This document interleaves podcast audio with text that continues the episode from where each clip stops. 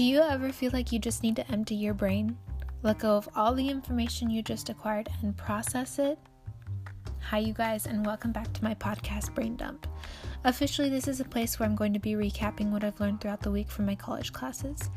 It's something that will help me review what has been talked about in my classes, but it'll also allow me to relate what I've learned to life and how those things can be applied.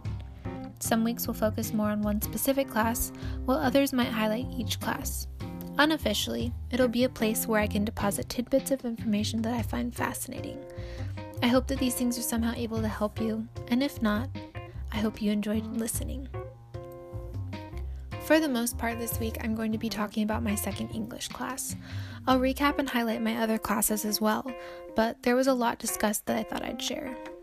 This English class discusses a lot of things having to do with diversity and technology in today's day and age. We've discussed div- digital diversity, the digital divide, digital literacy, accessibility, cyberbullying, and now we're talking about gaming. I don't have a lot of background in gaming. Most of my experience comes from playing games such as Mario Kart and Super Mario Bros. on the Wii, and maybe a handful of phone and computer games. Club Penguin and Webkinz were a part of my childhood that I absolutely loved. Even though I've played a few games or have heard about a few others, I'm definitely not an expert, so some of we, what we've discussed is a little foreign to me. Though that's the case, it's been really interesting to listen to and learn about various discussions and topics that surround the gaming community. The three main things that we talk about within talked about within the gaming community were representation, masculinity, and femininity. We discussed how many of the bigger name like game brands and games don't have a diverse representation of various ethnicities. Even when they do, the main protagonist doesn't reflect the millions of different people playing the game. Along with that, the stereotypes of masculinity and femininity are heavily relied upon and aren't very accurate. They go about reinforcing set gender roles rather than showing how much things have changed. For example, many games represent masculinity with a bodybuilder physique, military shaped values, and a plethora of weapons. As for females, many are heavy, heavily sexualized, with exaggerated feminine features as well as displaying a very passive or helpless attitude. While some games are making steps to try and resolve some of these problems, many, many stereotypes are still heavily enforced. Indie games were examined in an article that we read, and we were credited with trying to change some of these problems. From what we read, several indie games are doing a lot better job of representing various ethnicities and breaking the typical ideas of masculinity and femininity. These steps are important and they give hope to many players that representation may change in the future for the better. As for my other English class, we've continued to talk about our newsletter and our survey projects. I submitted my proposal earlier this week, so now I'm at the stage where I have to have people take my survey. My plan is to release that this week and begin gathering data so I can structure the way my newsletter will go. I also had a group presentation this week. Our topic was audience and context. I already knew some things about audience and context, but it was kind of fun just to research it beyond what I knew. These were some of the things that I learned and shared about audience. So, audience is defined as one, a group of listeners or spectators and reading, viewing, or listening public. Or three, an opportunity of being heard. And this definition was taken from the Merriam Webster Dictionary, just in case you want to look it up. Who you are addressing matters. So knowing your audience really helps you establish the jargon, so the type of the word type of wording you will use, um, the way you approach a topic, how you will direct your information. For example, a doctor uses specific jargon within the medical community, but will use different words to describe things to his patients or other people in fields of set different fields of study. This really matters because if he's talking to someone who knows the same terms and specific communication that he knows he can communicate with them using that jargon, but if he were to use that wording with a patient or someone in a completely different field, that would be completely lost on them and they wouldn't understand what he's talking about. This applies to multiple areas of life. It's not just specifically for an English class or a paper you're writing or even your resume. It happens in movies, it happens in video games, it happens in music. There's always an audience that people are trying to reach or get a hold of or talk to. And so, audience is really, really important. Along with this, audience analysis can help you figure out who your audience is. It also helps you determine your audience expectation, the knowledge of the topic, so how in depth you want to go or how much they will know about the topic, their attitudes towards attitudes towards the topic. Do they already know about it? Are they for it? Are they against it? Are they kind of on the fence? Your audience size, various demographics, their setting, where are they going to be reading it? Where are they going to be finding it?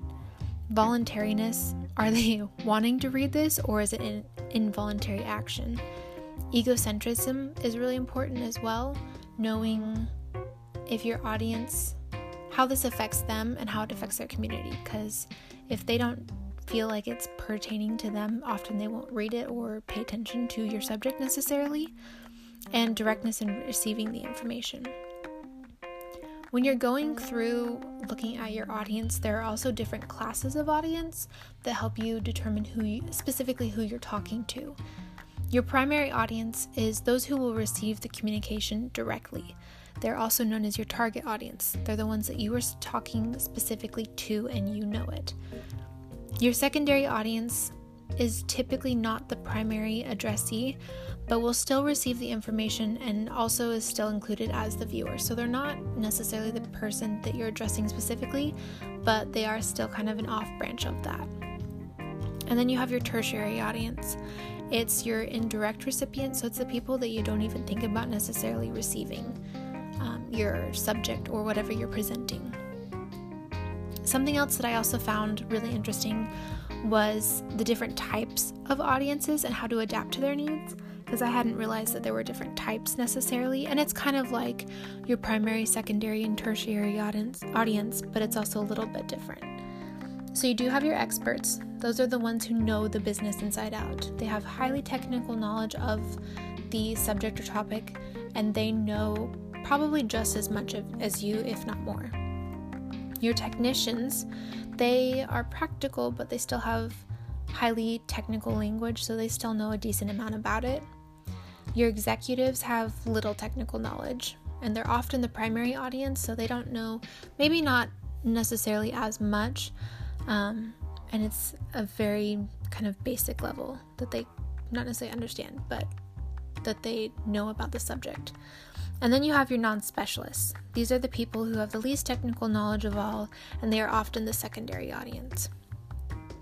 You can help increase the understanding in your audience by doing a few things. The first thing is providing the right information. It's really important that you are um, acting as a credible source and doing your research. And so, if you are giving information to your audience, make sure that it's the correct information.